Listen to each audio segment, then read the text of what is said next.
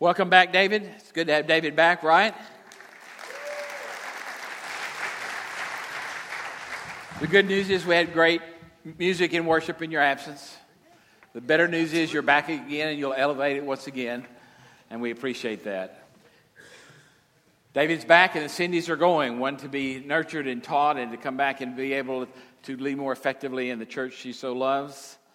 And the other two, for some reason, Cindy Johnson always feels like she needs a week's vacation after VBS. I don't know what that means. I don't know. I think it's because her husband is only available this week, probably, right? Maybe that's so, Tim. Maybe that's so. I'm overwhelmed this morning. I really am by this congregation. I don't believe, in fact, I know I have never been a part of a congregation quite like this when it comes to VBS. Now, I've been in some great churches where VBS has been celebrated and numbers have been huge and people have thronged to the buildings and uh, people were stressed beyond limits. But I've never been in a congregation before this one when we could have 150 students and 135 volunteers.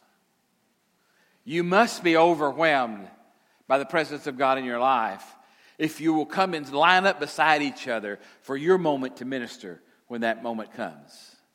You must be overwhelmed by the presence of God in your life if you're so willing to come when you know that they could, quite frankly, possibly do without you, not any of the cooks, but the rest of you. you must be overwhelmed when you'll come and you'll dress up like you're climbing Mount Everest in 90 degree weather. You must be overwhelmed when you'll do the boogie in front of everybody else with mostly unashamed presence. You are a congregation who loves its children and its youth, and I thank you for that. You're to be commended for that because it's a reflection of who God has been for you that you can be God for others. So when I try to decide how to preach this this week's message because Cindy had kind of said, Are you going to preach about VBS? And Lauren had said, Are you going to preach about VBS? And I looked at that array of scriptures and topics and said, Well, I don't know. I've been talking about the Spirit for a while now, and I kind of had another sermon planned, but I kept on thinking about it during the week. And about the middle of the week, I thought, Okay, I'm going to preach on that text. And I got brave enough to tell Lauren. And once you tell Lauren something's going to happen in worship, it's going to happen in worship. it may be bad, but it's going to happen. She will put it right there for you. So as I thought about what was the VBS lesson for parents and for this congregation of this, this week's message, I came to a little bit different conclusion than I thought I would when I began, but here we go anyway. Let's start with the definition because we need to be clear about challenges in our lives. A challenge is uh, something that's sometimes seen as a contest. Sometimes it comes as an objection. Sometimes it comes as a dispute. A challenge is an invitation to a contest sometimes. Sometimes it's an act of defiance when we are challenged. But sometimes we are simply challenged in order to summon an answer because we believe that what we're seeing is not truth. And yet, every time we experience a challenge, in whatever form or it comes, whether it's an adjective or a verb or whether it's a noun, it is, in a sense, can be perceived as an obstacle. It also can be perceived as an opportunity. If the great and mighty power of God is available to his children at all times, then shouldn't that make almost every challenge an opportunity. Almost, if not every challenge, an opportunity. Not by design, as if God is somehow putting us through the wringer so that we'll need comfort. No, but rather an opportunity to experience comfort in the midst of days when we are really low. And we have many reasons to be low, right? I mean, things happen in this world. In fact, that's where I want to start. Challenge is so important because life itself is a challenge. If you think that life is not a challenge, it's because you're very young or very blind, spiritually and physically. Life is a challenge. It has always been that way. Now, it's true that the context for life changes. Uh, you, they used to, well, you can see great changes in, our, in the people across the world in 50 year blocks. Even greater changes sometimes if you look at history in 100 year blocks. But we happen to be living at a time and age in which we are experiencing great challenges, sometimes in 10 year blocks of time. Sometimes they're saying now, even in five years. In fact, many people now will not make a business plan any longer than five years. Why? Because the world five years from now will not be the world that it is today. That's how fast things are happening. Now, some of us, some of you who are older than I am, that's probably a problem for you. I'm so young, that's not a problem for me. But the reality is, uh, when things go really, really fast, even the speed of things becomes a challenge, doesn't it? All you have to do is invite your grandchildren to stay over overnight a few nights, and you'll know what a challenge your parents are facing every day. One you've probably forgotten until they go home and you go plop down somewhere and go, "Whew, they almost killed me this time." That four-year-old and six-year-old is more I could t- than I could take. But challenge comes in life, and how we handle challenges is one of the great determinations of our future and how we experience it. Everybody is challenged. Everybody is challenged. We're challenged by who we are. We're challenged by our abilities and our lack thereof to meet sometimes the challenges that come our way. Every one of us. Sometimes we're challenged by our IQ. You say, What do you mean? I mean that some people are not blessed with the ability to think like others. I also mean that sometimes we're challenged by the size of our heart. Not literally, but figuratively. I know some really smart people, and they have a heart about this big.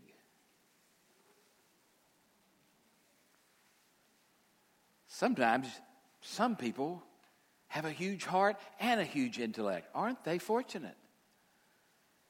They also have a huge responsibility to use all that God has given them for God's work on this earth. In fact, that's our challenge for every one of us. We are challenged as children of God to reflect who we say we are to the world. And that's one of the reasons that's life is not just challenged by things that go on in life, but life also challenges us. It challenges us as believers.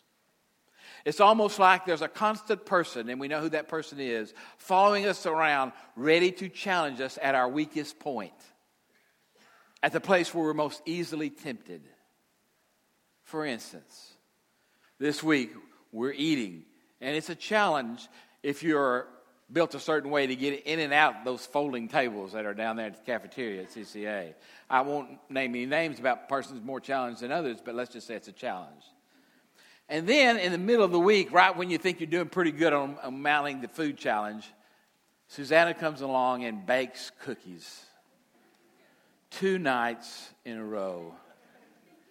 Have you ever bit into a cookie that's chocolate chip and the chocolate is kind of running out? They teach you how to do that at culinary school, I guess.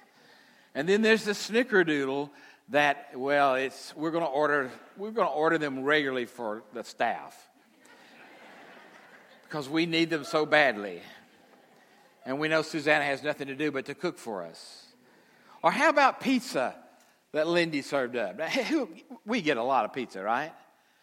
This pizza, specially prepared, homemade bread. Oh my word. Now, I already love pizza unspeakably. But homemade pizza that didn't taste greasy, oh my word.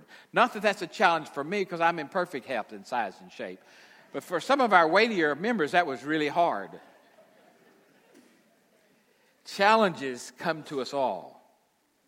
The kids have been celebrating something we want to teach our young children because it's important that they fasten these concepts into their minds and hearts early because the world and Satan is going to challenge every one of these beliefs. The belief that God will provide for us and God has the power to do so. The belief that God will comfort us. The The belief that God will heal us and has great power to do so. That God will forgive us and has great power to do so. That God will love us forever. Jesus even promises us an eternal home in John 14, 1 through 3. Some of you are wondering, are you going to read any scripture? Everything I say is based upon the Bible this morning, except the cookie part. Bread is okay, it's covered in scripture.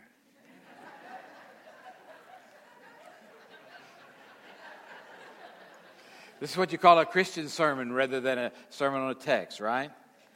So, what is it I want to say this morning? Some of you have been here many, many hours this week. I'm not going to keep you many, many hours this morning. But I want you to know things so that when challenges comes, you'll remember things because it will color and guide your response to the challenges in your life.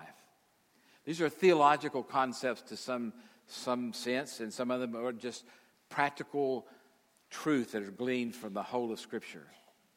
First of all, I want you to know that you live in a challenging culture to your faith.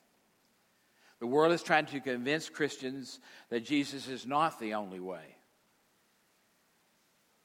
The world is fixated on trying to convince us that Christianity is a great religion among many and not that unique.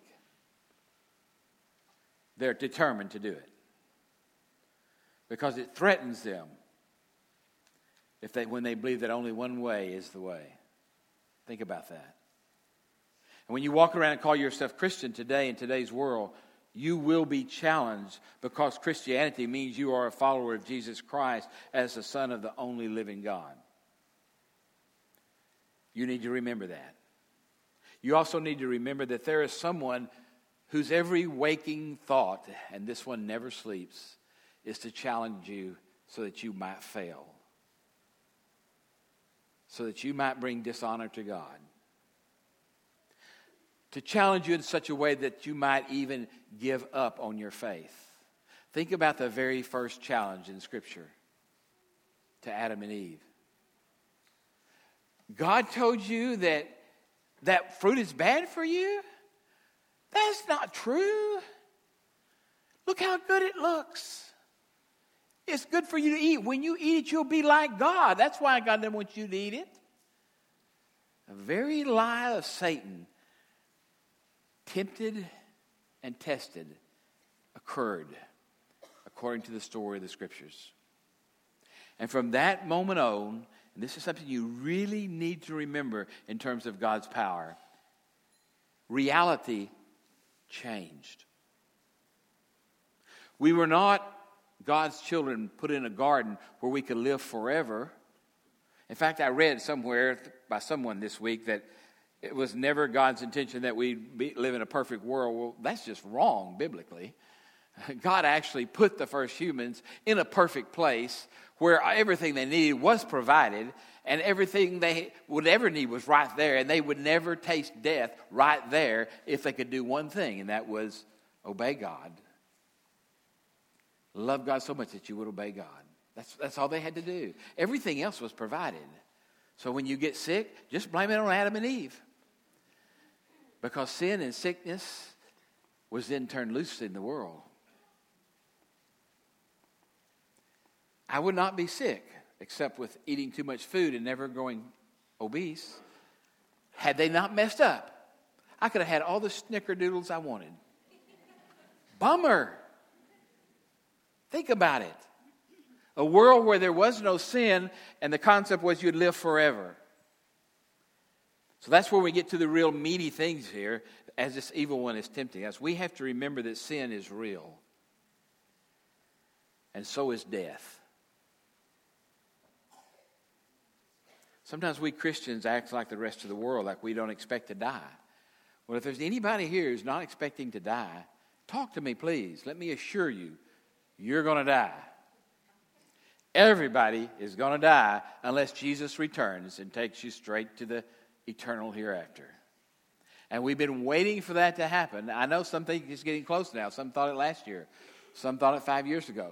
In fact, people have been thinking that Jesus was going to come back any moment since St. Paul was teaching and writing scriptures. That doesn't mean he won't come tonight. I don't think he'll come this afternoon because we got a party at the pool. I don't think he'd interrupt that. But it could be possible that he could come this afternoon. Who knows? We don't know. He could come at any moment because sin is real and God is going to fix it permanently, finally, when He creates a new heaven and a new earth. But He has not done that yet. But death is real and so is sin. And one caused the other. And we need to be clear about that. There is a sickness unto death for us all. It's important that when we walk through that veil, that separates this world from the next that we walk through as believers in Jesus Christ. It's a challenge to look death in the face and say, I'm about to take a vacation. Don't use the word death or say, I'm about to get freed from this body that's holding me back. Don't be afraid of physical death. It's going to happen. You can just accept it right now. You can worry about it all your life if you'd like, but you won't change it. You're going to die. The good news is, at the moment you die, you're going to be made alive. And you're going to be with Jesus Christ, your Lord, your Savior and all others who have died before you who died in faith. So sin is real and death is real. My uncle finally looked at me that day in the hospital and he said, I don't want any more exercise. I don't want any more food. I don't want any more drink. I'm tired. I'm ready to die. And I said, Really? He said, Really? And I said, Okay. About five days later, he went to be with the Lord peacefully, quietly, not eating or drinking, ready to meet his Lord. He was ready to go. That's the way we should all go when we get older. We don't need to fight against death. Death is our friend as we get older. Death encomp- encomp- encompasses who we are in a new body that will live eternally without sin in the presence of our Creator. So, yes, God is a mighty power and yes, God's providence is real. He does care for us. But so is free will. And I resent it when the free will of someone else messes up God's providential intentions for me, don't you? You know what I'm talking about? God wishes you happiness and joy, and somebody keeps making you miserable because of free will. God's providence and control of the world is complete and yet not fully in place at this moment because he's turned most of life over to our free will. God doesn't intend you necessarily to die today, very many of you, but I guarantee you this. If you go and stand out on the, on the toll road in the middle of the highway and step in front of a car, I promise you this I'll see you when I get to heaven. Because you will have just thwarted God's plan for you and God's providential care for you by doing something stupid stepping in front of a truck to see if you could live another day. Yes, I know my good friends, some of them would say, well, God always intended for you to step in front of that truck. I just don't believe that. And I don't believe the scripture teaches that. But I do believe this free will is real. So if you do something dumb, there are consequences to be suffered by those actions. They will come, they just will. God made the world that way. And God is trying to take care of you, but you have to cooperate with God's care, right? Because if we don't cooperate with God's care, it would be like, as I've told my families when they would be hard on me about my one little problem, my one little sin, being a little overweight. I hear you chuckling. And I told them, I'm going to die anyway. If I would go on a diet I've heard called the wheat belly diet, there's a book by it. My wife successfully lives by that motto, and she's slim and trim and looks 20 years younger, and that's great. That's great. But if I have to live on that diet, I'm going to need to be really, really hungry. Seeds and weeds are not quite enough for me. Just not quite enough just not quite enough. I'm glad they're enough for Sally. Don't get me wrong. I like the way she looks. But if I don't eat seeds and weeds and leave this world a little older, I'm okay with that. I'm okay with that. You said, well, how much older? Well, I'm not bargaining for that. My grandma was this tall and this wide, and she lived to be 84. Now, now, for all you 84 year olds plus, I apologize. 84 doesn't sound like a bad number to me. It doesn't sound like a bad number. I mean, some of the, where the Bible talks about 70 years. Now, don't get me wrong, I'm not trying to go this week, but free will is real. Miracles are real. But God does not always miraculously intervene in the midst of our stupidity. God does not always miraculously intervene in the sinfulness of the world. There are still floods and tornadoes that take people's lives. I would contend those also are because of, of sin, original sin that's in the world. I would contend that when you see sickness and illness, you're seeing the result of sin. And they're real. God, sometimes when we pray for someone to be healed on this earth, sometimes they are. And it is heavenly. But is there anyone here who has ever prayed for someone who is ill and not seen somebody go on to be with Jesus despite you asking for a miracle? The world would say, see, miracles aren't real. I would say, no, miracles are real. It just in this case, for some reason I'll never understand, we didn't get a miracle here on this earth, but we still got a miracle when they were healed in death. Because you see, we're all forgiven. And when that time comes to die, if we're believers and followers of Christ, when that time comes, our healing is complete and we are well, and it is well with our soul. Miracles are real, but remember, because we, if you don't remember, if you don't remember, then that evil one will come into your head and say, See, if God was real, he would have healed and answered your prayers. If God could heal, he would have healed your loved one. They would not have perished. That is the lie of the devil whispering in your ear, trying to get you to not believe. But instead, as believers, we exercise our trust in God when our faith is challenged, because the love of God is greater than the challenge of Satan and should always be so. And finally, God acts, but He calls us to act as well. Prayer is essential in the life of the church and in the life of individuals. But our actions are also essential. We must be faithful. We must do the work that is called for as individuals and as a church if we're going to receive the full blessing of God. God rarely provides in a vacuum, but ra- usually provides through others as well as through miracles. So you say, so what's the point of this sermon? The point of this sermon is to say we need balance, we need boundaries. We need to know that love is not exclusive of everything else we're experiencing. We need to know that when we are struggling with life and we're being challenged, that it is about us and it's about our faith or someone else's faith or lack thereof. We need to know when we're challenged that despite what happens within our earthly sight, God is still seeking to provide for us, even in the midst of our need. We need to believe that even though we don't have the new car we want, that the one we got is still part of God's provision. We need to believe that we may not have the best job in the world, but it's still a job that is providing for us. We need to believe that God provides for us in every way at all times, but it is essential that we do this and this receive it, and acknowledge God has given it to you. We need to acknowledge there is a difference between a want and a need. And most of us in this United States, we have a lot more wants than we have needs. I should have gotten an amen there.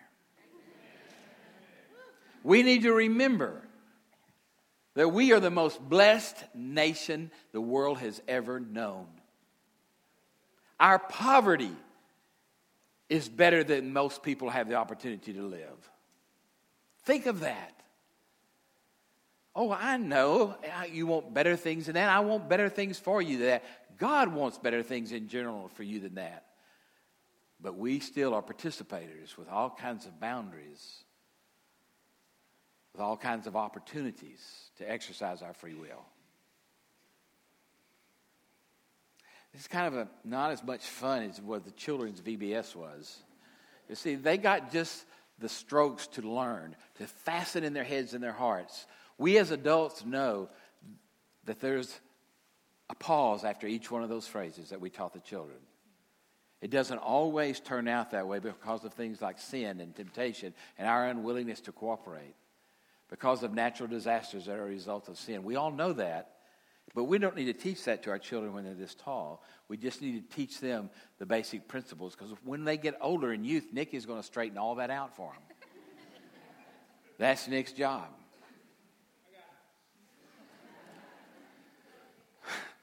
He's, he's got it. Oh, my. Oh, my.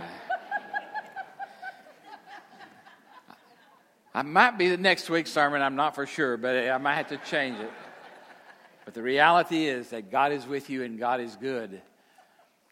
And He's cooperating with you and trying to help you in every event in your life. Thank you for teaching our children. Thank you for raising them in a home where faith is celebrated and love and forgiveness are shared.